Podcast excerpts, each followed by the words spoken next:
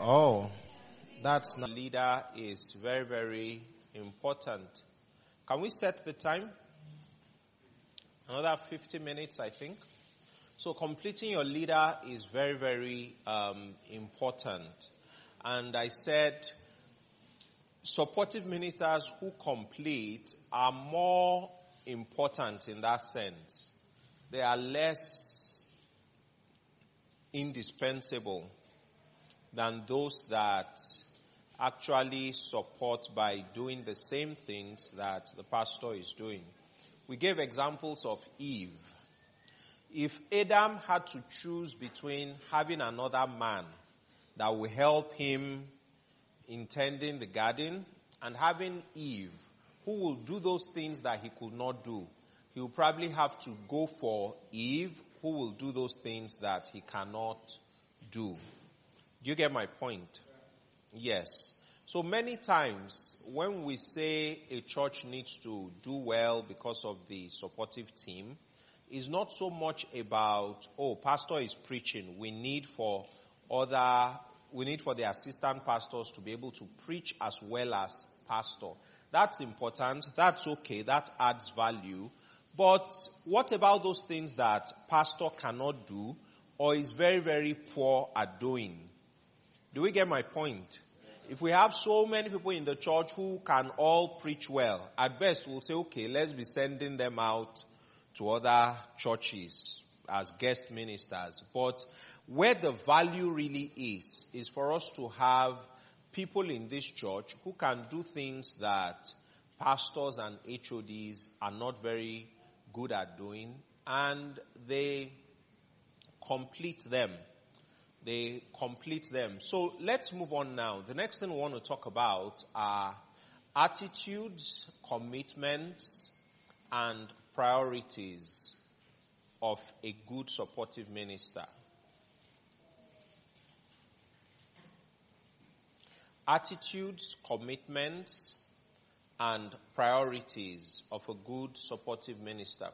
So we'll talk about three attitudes, four commitments, and three priorities. The first attitude that we want to talk about is be faithful in little things. Be faithful in little things. And I think I've shared along these lines in this church before, so some of us may remember. Be faithful in little things. That's the first attitude. When we talk about an attitude, what do we mean?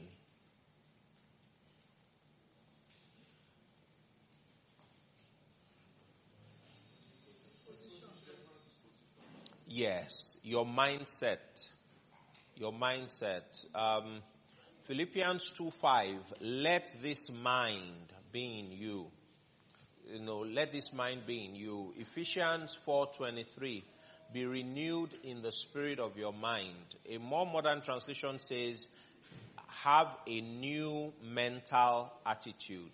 So um, your attitude is your the way you look at things, the your disposition, um, someone mentioned, and um, we're looking at three of them here. So the first one, like I mentioned, is what? Be faithful in little things, yes.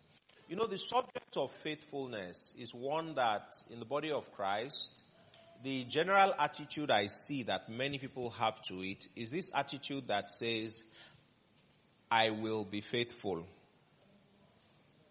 People are always planning to be faithful.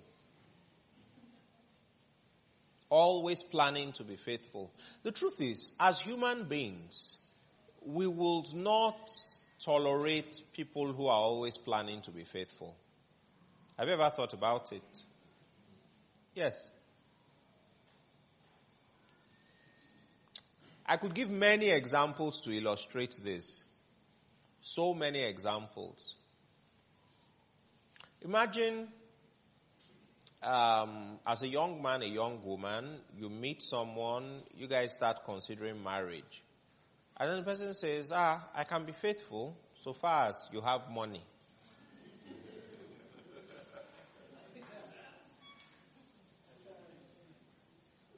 As a man, what would be your attitude to such a lady?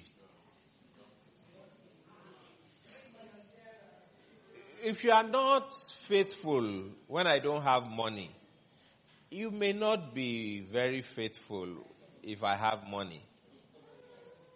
You get my point? Yes. It's just, we are not trying to be nasty here, it's just the truth. Imagine you are in this church, someone walks up to you after tomorrow's service and says, ah, if I can just get 25,000 naira from you. And then you say, I'm low on funds right now. I don't think I can help you. And the person begins to create this picture. I need this money. If I don't get this money, I don't know what can happen. In fact, I need this money. I need this money. So you say, well, if you take it, how soon will you return it? I need just two weeks. I'll return it in two weeks. And then you press pin pin pin on your phone. You transfer the money. And then by the Sunday service after that, even though you had no business in that part of church, you go around to that part and you greet the person. You greet them very well just to, it's not like you're trying to remind them, but uh, yeah, because the person said two weeks, but it's just one week. So you go and you shall greet them well. Then the next, the next Sunday you go and greet them very well again. You know, and they too, they greet you well. Oh, ah, ah, ah, thank you. You know, how are you doing? They didn't say anything about the money. The week after that, you go and greet them very well again. They greet you well. They don't say anything about the money. So at that point you say, please, I need that money back. And then the person starts to, you know, talk about the country is hard, you know, this current government is not easy, things are hard. Now you see when they took the money, it's still the same government that was in power. Oh. It's still the same government that was there. It's not like they took it under a, a less, a, yeah, a better government. It's the same government, but they are reminding you that things are tough. So after you keep asking for a while, you just decide to let the money go. So some three, four months after, they come and meet you again. Ah, if I can just get just 200,000 from you. How does that work?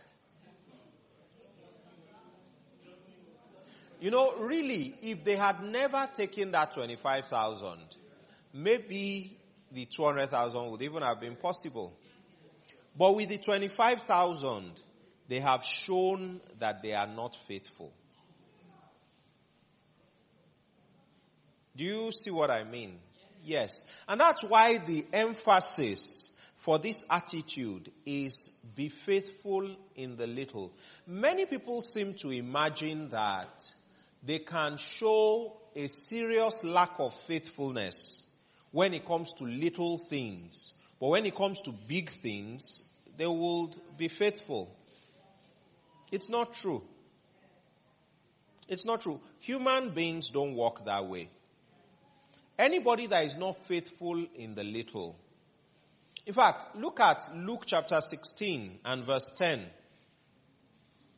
Luke chapter 16 and verse 10, this is Jesus speaking after he had shared the parable of the unjust steward. What did he tell them in verse 10? He said, He that is faithful in that which is least is faithful also in that which is much. And he that is unjust in the least is unjust also in much. He that is faithful in that which is, so it means it's a little thing, but you see, the problem is this. We are always hoping that God will judge us by how we plan to behave in future. Whereas he has already judged us by how we behaved in the past and we are behaving now.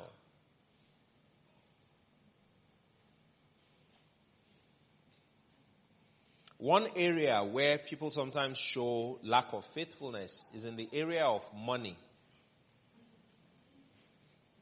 I'm talking about in church now. There are so many people that love God, love this church, but you can't tell from their bank statement. There's a problem with that. There's a big problem with that.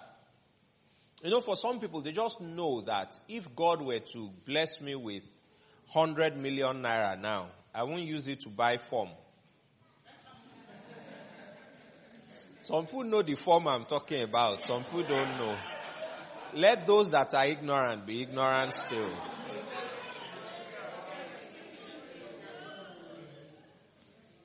So you see, some people know I'm not going to. I know, uh, uh, I know I will just first of all pay my tithes.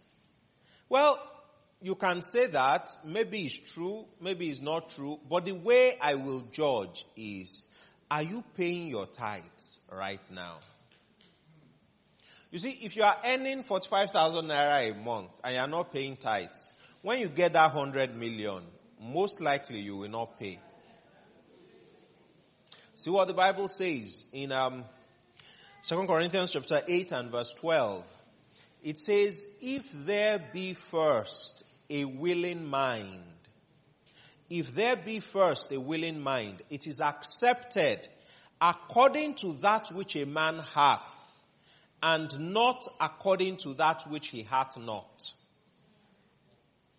Anybody can plan to buy car for Pastor Paul. Ah, when I'm rich, I will buy him a car. Well, do you ever give him anything now?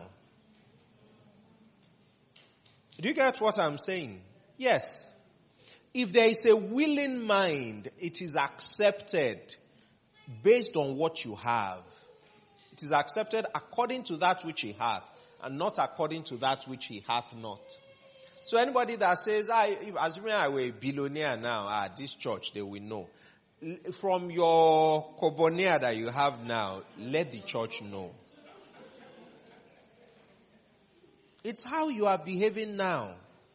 That is what will, whatever is dear to you now is what you will spend money on.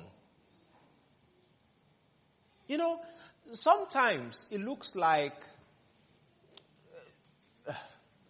I remember there was this young lady. She had been, you know, struggling financially for a while. And then she got a job with a tier one bank, a very good bank. And then I started to see the way her dressing changed, the way, you know, the way she was really spending a lot of money on clothes, fashion, that sort of thing. And I said, ah, that I never knew that, you know, I said, let me remember my exact words now. I said, ah, in those days I used to see you as a very, you know, conservative person. She said, no, it's because there was no money that time. She's a very blunt person. She told me straight up. She said, it's because I didn't have money. So, you know, if you had looked at her then and you said, oh, she's conservative, she's down to earth, she's not ostentatious. She said, ah, I, now that I have money, I should not take care of myself. I said, please take care of yourself. But you see, the, that had always been the inclination of her heart. So at that time, when she did not have money, if she was telling us, when I have money, I will support the church and all that, she's really just deceiving us. You know, the, the, the inclination of your heart never really changes like that. You know, sometimes they will say, ah, until you have money that will know your character. It's not really true. In your poverty, what you are spending money on is what you will spend money on when you have money. It's just that it will be on a larger scale you know, and you may not be so apologetic about it anymore. You know, people that suddenly become rich, they don't suddenly start drinking. Have you seen that before? No. He can graduate from, um, yes, from cheap drink to very expensive drink. But the, the desire, the inclination had always been there. It had always been there. You don't see somebody that is not really into cars suddenly become rich and then buys, you know, there are some cars that it's not even about the cost now, it's about, ah, can you drive this car on a Nigerian road? But you see people make money and go and buy that. The desire had always been there. You get what I'm saying? Yes, so where uh, the encouragement this morning is be faithful in the little. When you are not faithful in the little, you will not be faithful in much. In fact, the way Jesus said it, the way the KJV presents it, when you are faithful in the little, you are judged as you are faithful already in much. And remember, we looked at 1 Timothy chapter 3. 1 Timothy chapter 3, um, I believe it was verse 10, where the Bible said, let this also first be proved, and afterward let them use the office of a deacon. You know? The same way God tells church leadership, prove men before you promote them or you put them in one post or the other. That is the same way God himself proves people with little things before he promotes them. God always proves people. It's God's way. It's God's way. Look at um, David. David was a shepherd for his father. He was taking care of his father's flocks. And, you know, a time came, a lion came, a bear came to come and steal lambs from the flock. David would go after them, kill them and take that animal back. You know, if you look at it, isn't, if, if you have so many sheep, so many lambs, isn't it wise whenever a lion comes to take one, you prioritize your life? Let it carry one lamb away. How stingy can you be that you have so many of them and you'll be fighting a lion? You know, some of these things, we say it and then it sounds, he fought a lion. We say it just like that. You know, I was at University of Ibadan Zoo recently and one of the lionesses just stood up and stretched. Everybody scattered. now, there were, there were, I mean, there were barriers between us, but we showed the animal some respect. Because the way it stood up and it yawned, it didn't, it didn't roar, it just yawned. Just, we just saw the teeth and so to have a young boy, a teenager, go after a lion with a slingshot is incredible bravery. Incredible bravery. And, you know, he did that in secret.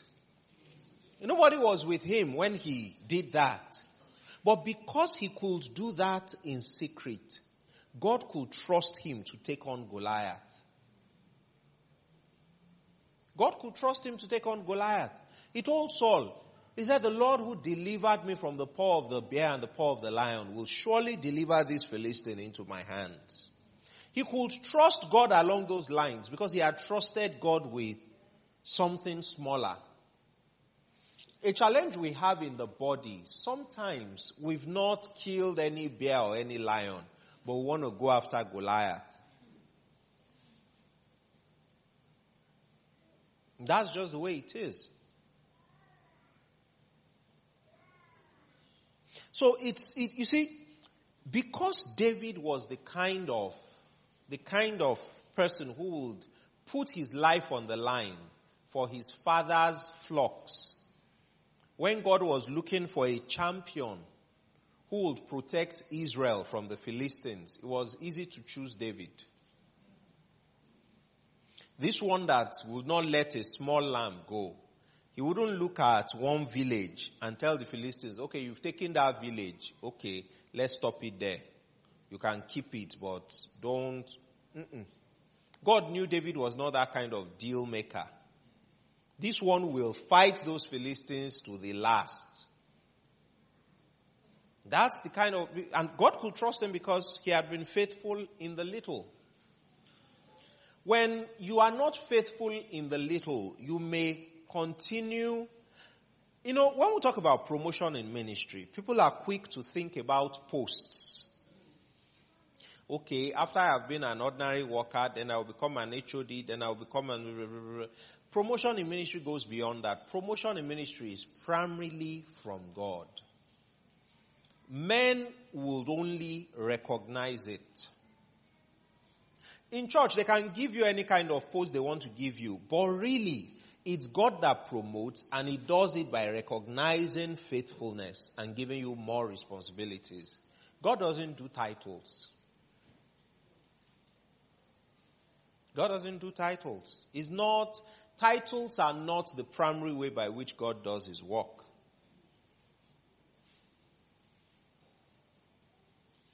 But the important thing is to be in that place where God sees you and says, he has been faithful with what he is doing now.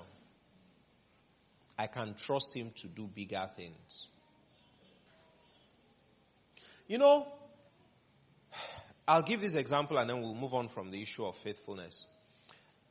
One, a particular set of people that I see that always have a challenge in this area are people who have pastored, maybe at a place like campus. They were in university and they pastored. Then they graduate from university and they join a church like this. Many times you discover they are unable to function. Why is that? He was the pastor on campus. It's difficult for him to come here and not be the pastor. Do you get what I'm saying? It's difficult for him. So maybe he comes to this church, attends one service, two services, decides to join the church, and he says, Pastor Paul, I want to see you. Um, okay, how can I help you? Please, um, I want to know where I can actually key in in this church. You know, where I can serve because we have many departments. You can, maybe one of the HODs walks in at that point. He's one of our HODs. You can serve in his department say, eh, eh, Pastor, I was thinking maybe I can work closely with you. You know, work with you very closely. Um, actually, there is no need. Just join any of the units. No. He wants to work closely with the pastor because that's the way to move up rapidly. And then maybe they say, okay, go and join them in traffic and security. And be on the road sometimes when people are in service. Says, ah, ah, traffic and security. It's like you people, you don't know, you don't know the grace of God that is on my life. Oh. If you knew the gift of God. But ah. So, after a while, they are able to put him in ushers then one day, maybe the head of ushers says, gives him money, go and buy a bag of pure water. In fact, make it two bags. And then as he's coming back, he just, ah, what if my fellowship members could see me now? A me. Before you know it, he's gone. You don't see him anymore in the church. Why? Because you know, sometimes some of them don't even leave. He may still stay in the church, but he will serve with that attitude of, this is just for a little while. Have you met people like that before? Maybe one day the head of ushers shouts at him, why you be serious with this? Say, ah, look, I know where I'm supposed to be. Oh. I know where I'm supposed to be. If not that Pastor Paul said I should just come and serve with you, I know where I should be operating. I know where my mates are. Whenever I hear people say that, I say, yeah, I know some of your mates are in the mortuary. You see, the truth is wherever you are, there will always be people that are ready to kill to be where you are. Wherever, no matter how bad it seems, there are people that sometimes when a woman comes, complains bitterly about her husband, I said, I always tell them, madam, I sympathize with you. But you see this your husband. There are women that are ready to poison you so they can marry him. Is the truth. Yeah, so if they knew they had the opportunity, they can just poison you, you go on, and then they will come in. They will do it without thinking twice. I'm not saying that so that you manage a horrible husband. We all want him to change. But many times, it is good for you to realize that even if you are not where you want to be, you are still better off than many people. But you see this attitude of, ah, my mates are big boys, I know where they are. You are just, mm, it's, it's, it's wrong to have that attitude in ministry because while you see yourself as I have the capacity for greater things, they put me in ushers. I'm not even the HOD. I'm the one that they're always sending on errand to far places. It is your attitude in that place of service that God is using to judge faithfulness. God never looks at you and says, ah, if only they had put him in a high post, I know he would have been faithful. For you to be unfaithful while you are in a lowly post, God has concluded that means you won't be faithful. When they make you, you know, some people perpetually come late to church. But they know that if you were to make me maybe one of the HODs or assistant pastors in this church, I will stop coming late. But it doesn't work that way. It doesn't work that way. Nobody will look at you and say, ah, I see this man's heart. I see this woman's heart.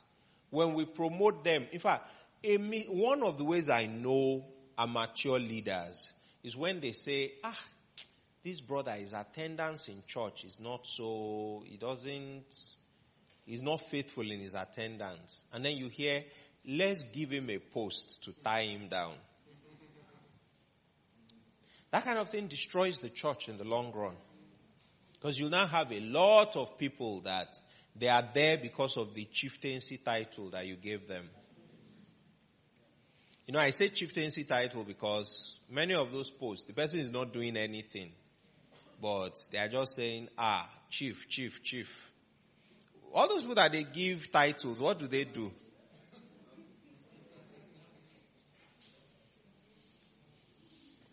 What do they do? They don't do anything. It's just to collect the man's money and, uh-huh. but it's not really required to do anything. Sometimes we have people like that in church. They just gave him a post so that he can feel good about himself, so that he can So, it's very, very important for all of us to be faithful in the little things. When you are not faithful in the little things, you disqualify yourself for bigger things. Look at one little known fact about Barnabas and Paul is, I mean, if you see in Acts 13, Bible says, um, as they ministered to the Lord and fasted, the Holy Ghost said, separate unto me Barnabas and Saul for the work whereunto I have called them. But before then in Acts 11, Barnabas and Saul had been sent with money to take to the churches in Jerusalem. They were sent from that same church in Antioch. You know, um, Acts 11, when, um, what's his name? Agabus gave a prophecy that there will be famine in the Middle East back then. Bible says the disciples determined to send relief to the saints that were in Jerusalem, which also they did by the hands of Barnabas and Saul. So, imagine if Barnabas and Saul had taken that money supposedly to go and give it to them in Jerusalem, and then by the time they got there, Paul's version of how the money got lost didn't match Barnabas, you know, version. I don't believe that they would have been made apostles. In fact, Jesus said it that the place to look at whether you can trust people in ministry is primarily money. It seems to me that that is the um, that is the first place that we look. Let's turn to Luke sixteen ten. I want us to see this thing about money very well. Luke chapter sixteen and verse ten. He that is faithful in that which is least is faithful also in much, and he that is unjust in the least is unjust also in much. Verse 11, If therefore you have not been faithful in the unrighteous mammon. What is unrighteous mammon? Money. Money. If you have not been faithful with money, who shall commit to you the true riches?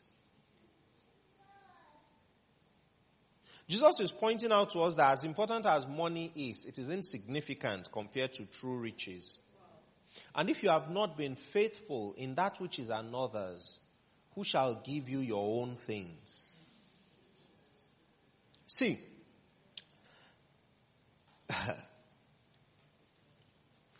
this issue of being unfaithful with money is an important thing. It's an important thing. It's important because it's very excellent for judging faithfulness. Sometimes when maybe we have a new member on the staff, I look for a way to send that person on an errand and give the person money. Because exactly how that person behaves shows, it's a good indication of how faithful or unfaithful they are. Sometimes someone collects the money and doesn't even come back to tell you, I've bought the thing that you wanted me to get. You just see that thing on your table. And you say, oh, hi, how are you doing? And life goes on. There's no report of, oh, I saw it. This is how much it was. Do you get my point? There's a problem with that. There's a problem with that. There's a problem when you go and buy something and there's 30 naira change and you don't mention it. The 30 naira is not useful to me, but it shows your heart. You don't have a sense of accountability. I tell people, if you go, if they give you 20,000 to go and buy something and you come back with 2,000 naira change, bring the change and say, sir, there's 2,000 naira change, but I want to chop it. I'll give you full marks. It's okay. At worst, I will say, don't chop everything. Bring 1,000. You get my point? But that person, is it that if that person comes to me and says, can I get 2,000 from you? I will say no. Do you get the picture I'm painting? Yes. The same way I can say, take 2,000. Ah, manage this 1,000. You me? That's the same way I can leave that change for you. But don't assume that you can keep that money. That's the part of it because the, if you can assume on 500, 1000, 2000, who knows what you will do with bigger amounts? We've already seen how you will deal.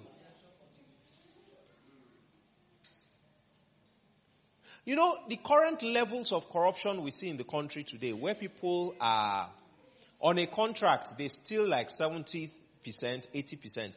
It started with 5%, 10%. If you go back and read the first, the first coup speech from 1966, they were complaining about the 5 percenters and the 10 percenters. Nobody is collecting 5% and 10% again.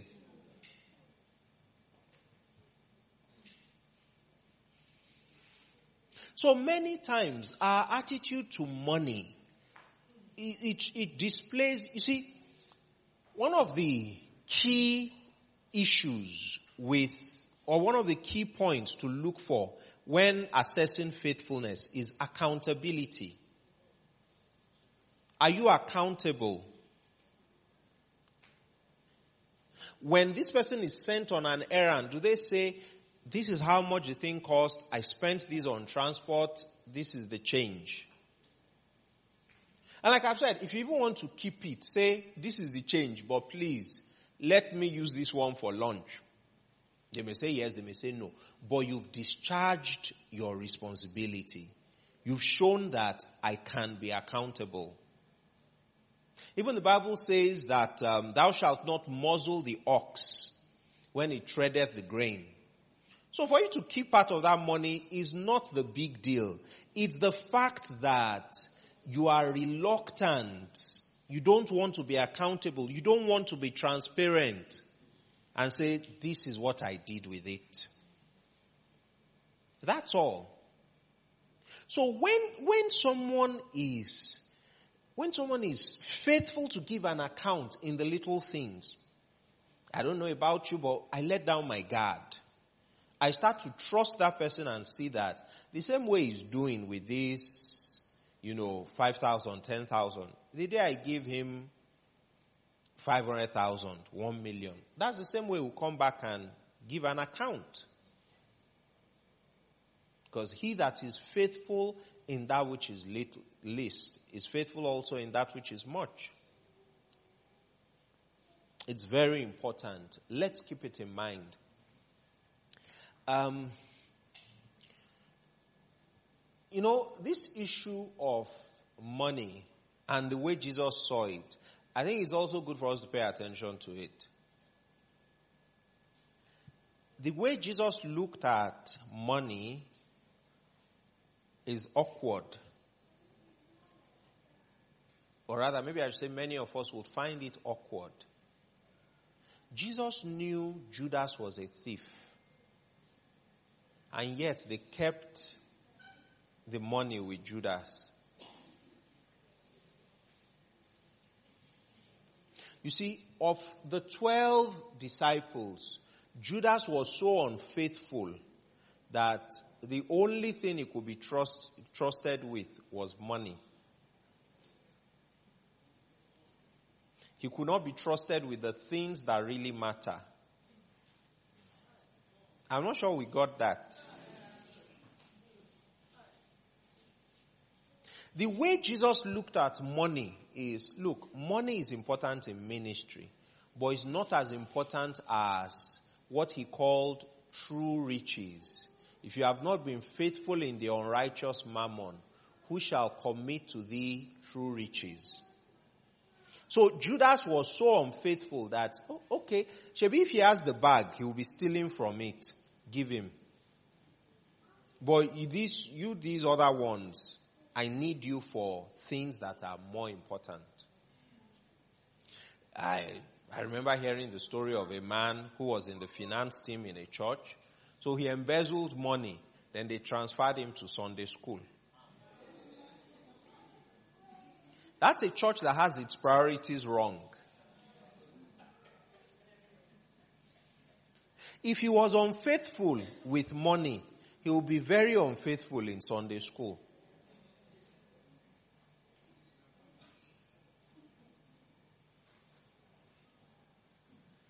For me, I've been able to take Jesus. That's the place where I always test people. Let's see how they will behave with just a little bit of money. And then as you see, then you can start trusting them. Let's move on. Um, the next attitude we want to talk about, first of all, we said be faithful in the little. The next one we're talking about now is be that person Tell your neighbor, please, in this church, be that person. Well, what are we talking about when we say be that person? If you look at Matthew chapter 7 and verse 12, Jesus was talking about something called the golden rule. Do we remember it?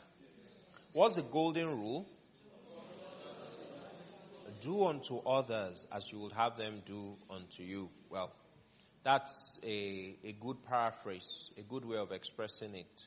Treat others the way you want to be treated. And when we say be that person, what we mean is this. Assuming you were the pastor of this church, how would you want all the other workers to behave? Do we understand the question? How would you want the other workers to behave? You see, whichever way you would want them to behave, you behave that way. If the way I am, I am behaving in this church is not the way I would want people in this church to behave, assuming I were the pastor, then I'm being a hypocrite. Do we get it? Yes. If you would like, if you would prefer a church where everybody is paying their tithes and enough money is coming in to support the church, you be, be the person that behaves the way you would have wanted other people to behave if you were the pastor. If you would have preferred for people to come early, you come early. If you had prefer, if you would have preferred for people to not make trouble, then don't make trouble. You get my point? Whatever you would have loved to see, if, you know, there is a Yoruba prayer that at the end of the day is neither a blessing nor a curse.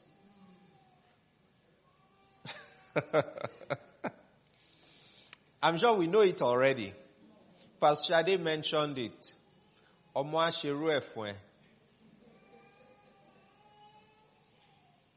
It's neither a, it's neither a blessing or a curse. Aṣerú ẹ̀ simply means your own child will treat you that way too.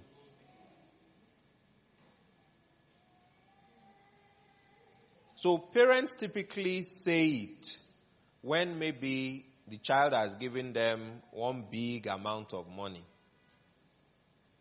But parents can also say it when the child has hurt them deeply.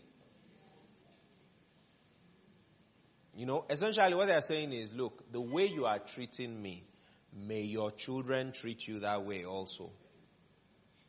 I've seen this happen many times. Sometimes some people are not faithful when they are serving with another man. They are laid back. they act in a lax way, in a lackadaisical way. You know? They are not, they don't bring zeal.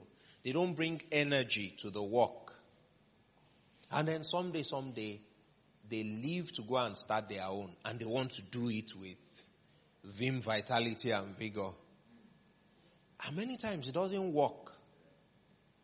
It just doesn't. Number one, laziness is laziness becomes habitual.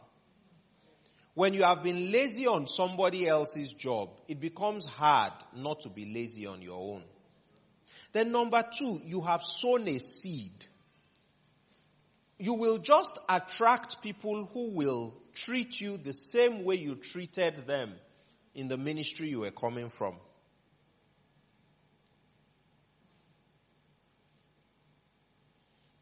You know, in Galatians 6, it wasn't to unbelievers he was writing when he said, be not deceived. God is not mocked. Whatsoever a man shall sow, that also shall he reap. He wasn't talking to unbelievers. He was talking to people who were born again, tongue talking, filled with the Holy Ghost. He was talking to Christians.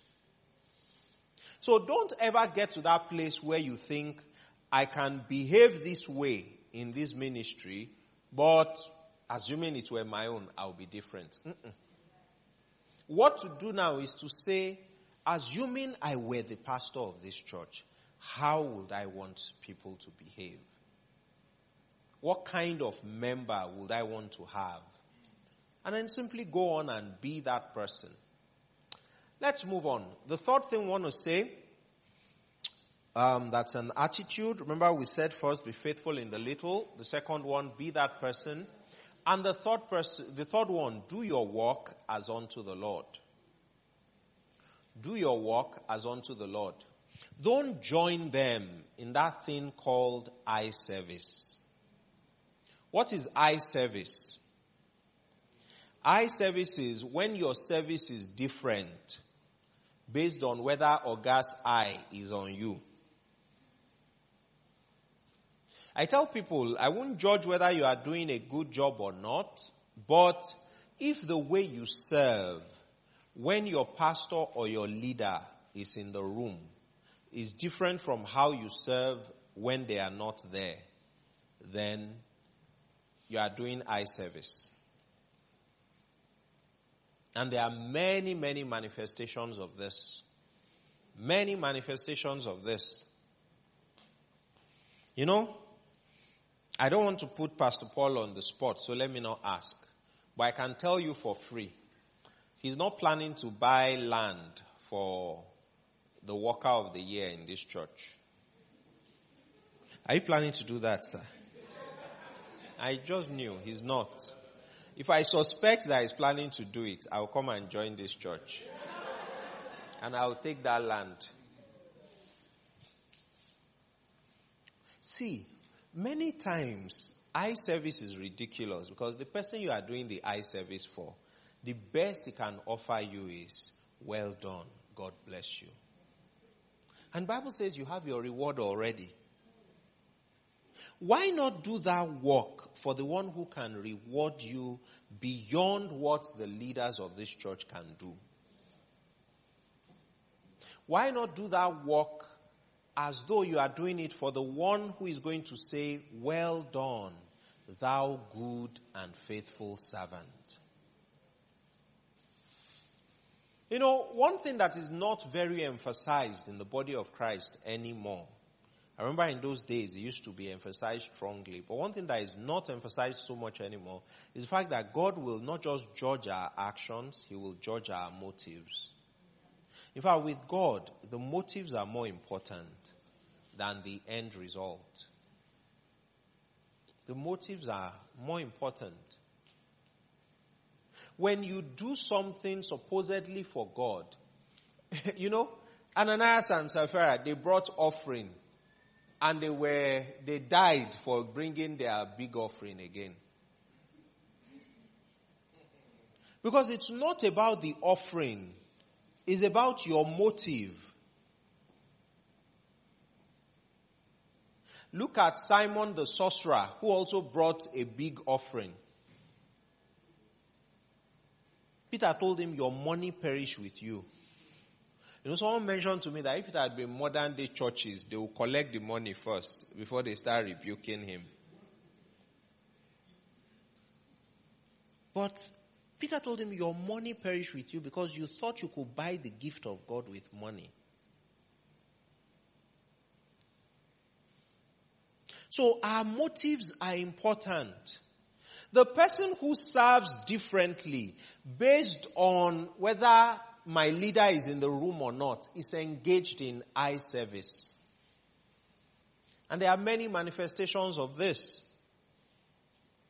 You know, there are some people, if they are asked to lead prayers in the next service, when they come and they look around, say, ah, Pastor Paul is not around today. Ah, I wish he were around. At least let him see that some of us are anointed in this church.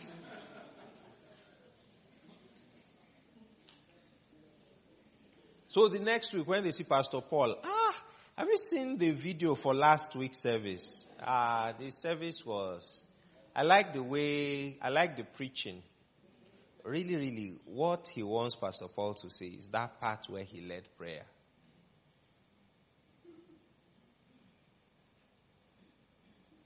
You know, there, there are, you see it all the time, all sorts of manifestation of, if only he can notice me, if only he can see me.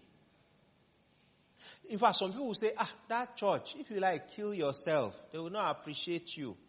Anything you want to do, just do it for God.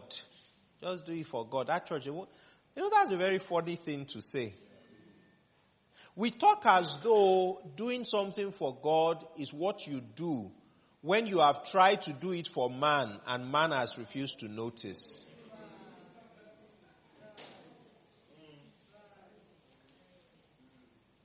You know, I hear that all the time and it's funny to me. Ah, me, I just, I just say, let me do it for God because eh, left to these people. What are you looking for from people? I'm not saying it is wrong for your pastor or your leader to appreciate your efforts. In fact, that is part of good leadership. But the primary person you should be working for is God. The primary person who should see you and reward you is God. Do you know it's possible in the church for your leader to really like you, to appreciate you a lot, and then you get there on that day and then it turns out that your motives were totally wrong. On earth, the pastor was saying, well done, well done. We appreciate what you are doing in this church. We appreciate what you are. But you get there and God says, hmm, now what for you? It's very possible. Because Bible says man looks on the outward appearance. 1 Samuel 16. Man looks on the outward appearance, but God judges the heart. So let us serve like those who realize that I'm doing this for God. I like an example Brother Tony Cooke gave. He said, if you wash a toilet, wash it as though Jesus would be the next person to use it. If you arrange chairs, arrange them like Jesus is going to come to that service and especially look out for how the chairs were arranged. Anything you do, do it with your heart as unto the Lord. I like to tell people it's important you learn to live for an audience of one. An audience of one. Let's round up this week by looking at First Corinthians. Is it First Corinthians I want or Second Corinthians? First Corinthians chapter four. We'll just round off there and we'll continue some other time.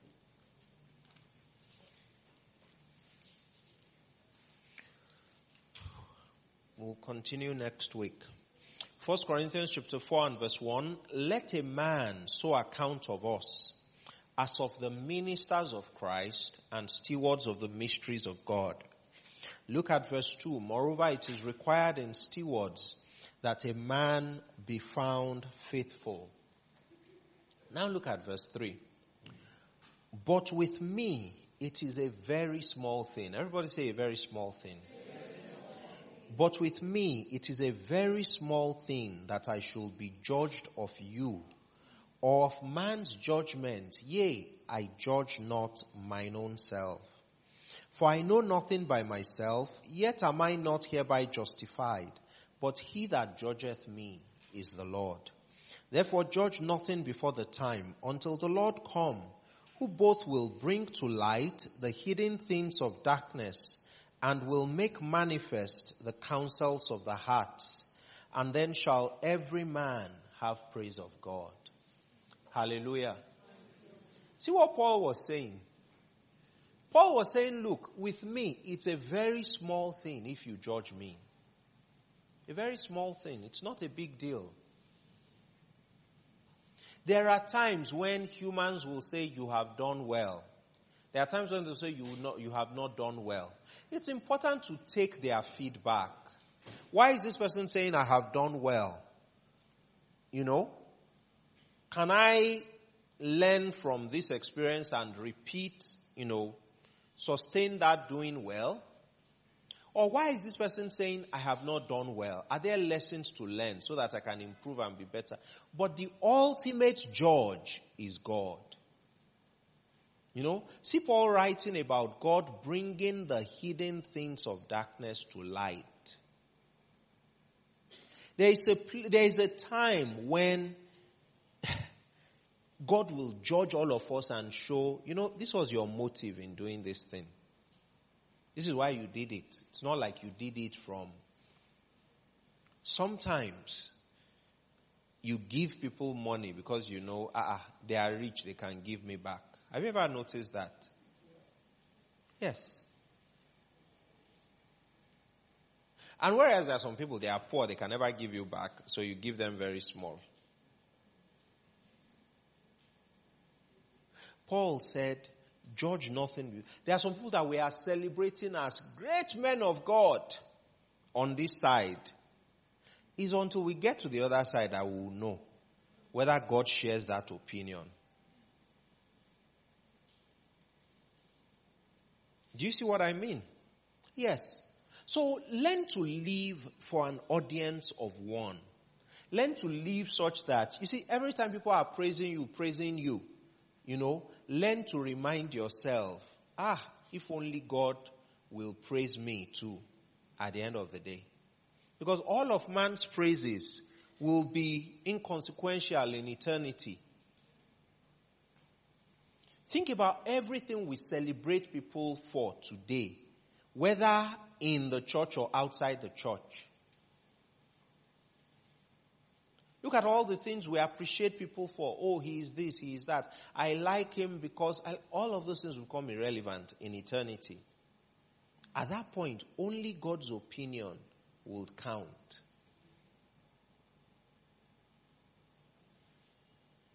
I remember I read a story of a young man who wanted to learn the piano classically. You know those people that they learn how to read music and they learned to play very complicated classical pieces. And then this guy spent years, maybe some four or five years, learning how to play the piano. And at the end of the day, um, he held what is called a recital. He had a recital where um, friends and family, other people who were maybe bought tickets, they all came to listen to him in a very large hall. And he sat down and he played for them played over and over again. And at the end, when it was done, he got a standing ovation. Everybody stood and clapped for him because it sounded so beautiful. And at the end of it, this young man was crying. So at first they thought it was tears of joy. But he said, ah, why are you crying? You've had a great recital here.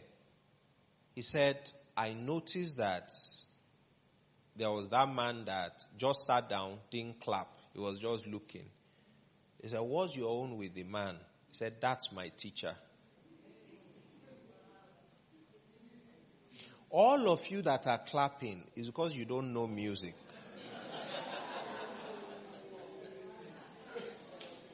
the person that knows music and knows how all those things were meant to sound is saying you didn't try.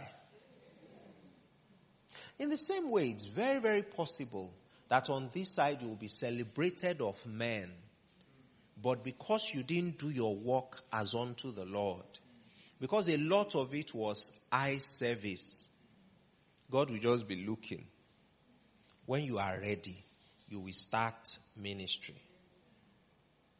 Sometimes I discuss with people and say, I want to do this. And you ask why. And immediately they give the reason. Ah, I want to start lamenting. We're going to spend so much time and effort and, you know, whatever, just so that. Why not let us do this thing as unto the Lord?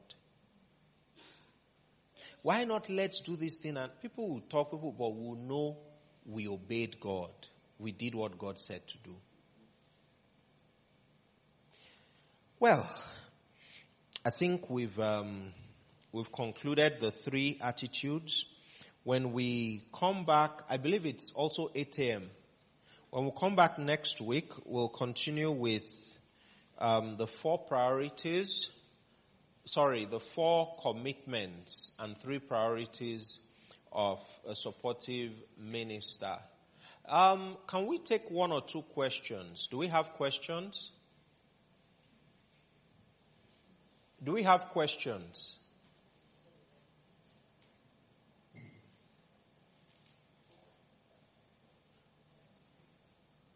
Wow.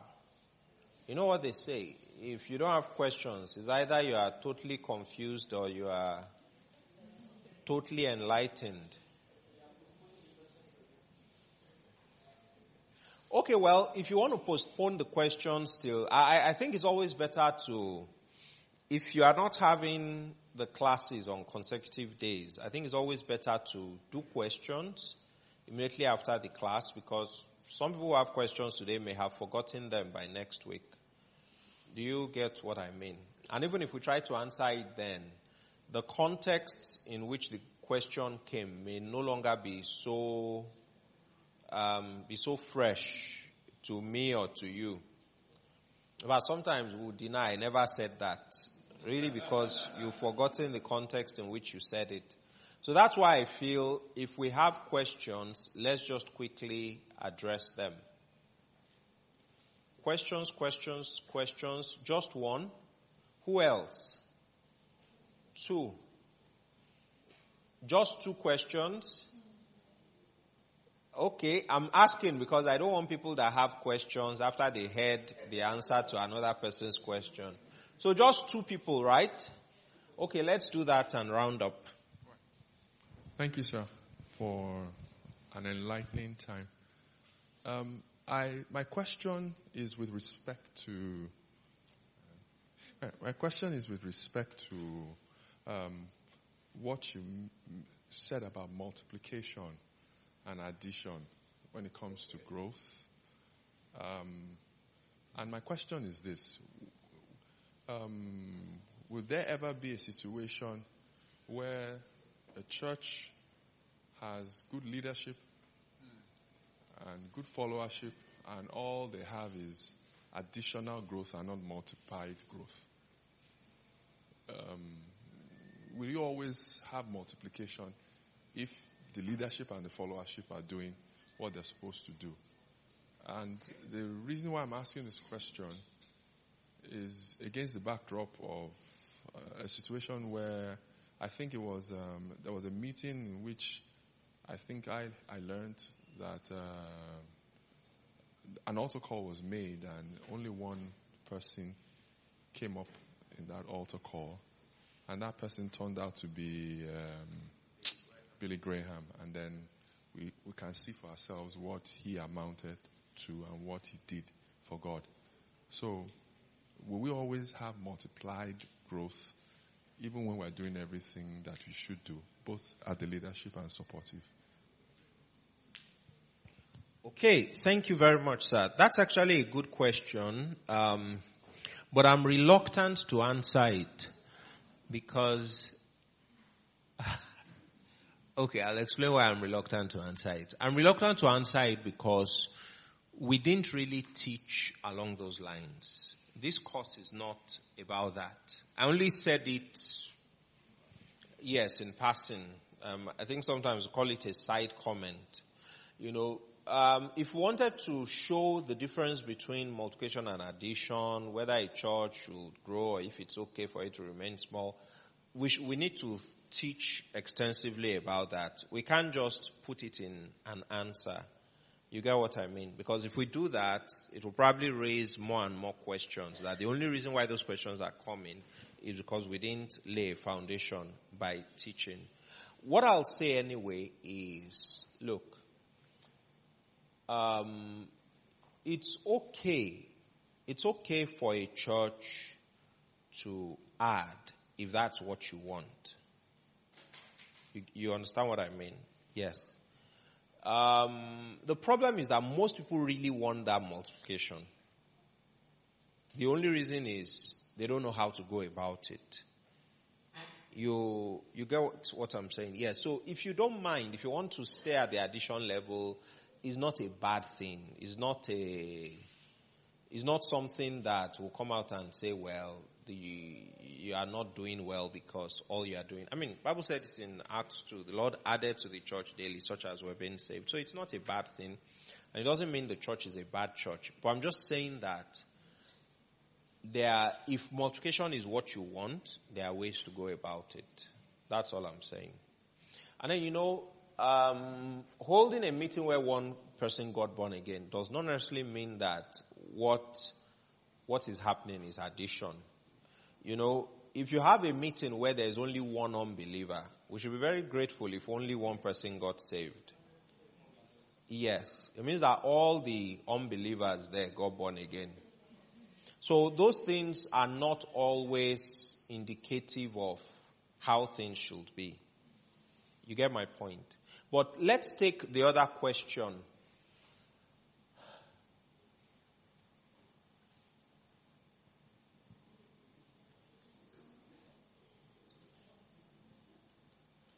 Okay. Good afternoon, sir. Good afternoon, ma'am. Okay, um, you spoke about serving not unto man but unto God. Um, in a situation where your leader is frustrating your life, like he's making things difficult for you, not my own MD, Shami, I love my own MD, but like in a situation where you want to serve, like genuinely want to serve, and you join a department and the leader is not the easiest person to deal with, and everything you do, the person always finds fault in it, you know. So, but you really want to serve, and you are not well. You keep going, Sha, you keep going, and then you get to a point where you you feel like you cannot take it any longer, what would you advise the person to do?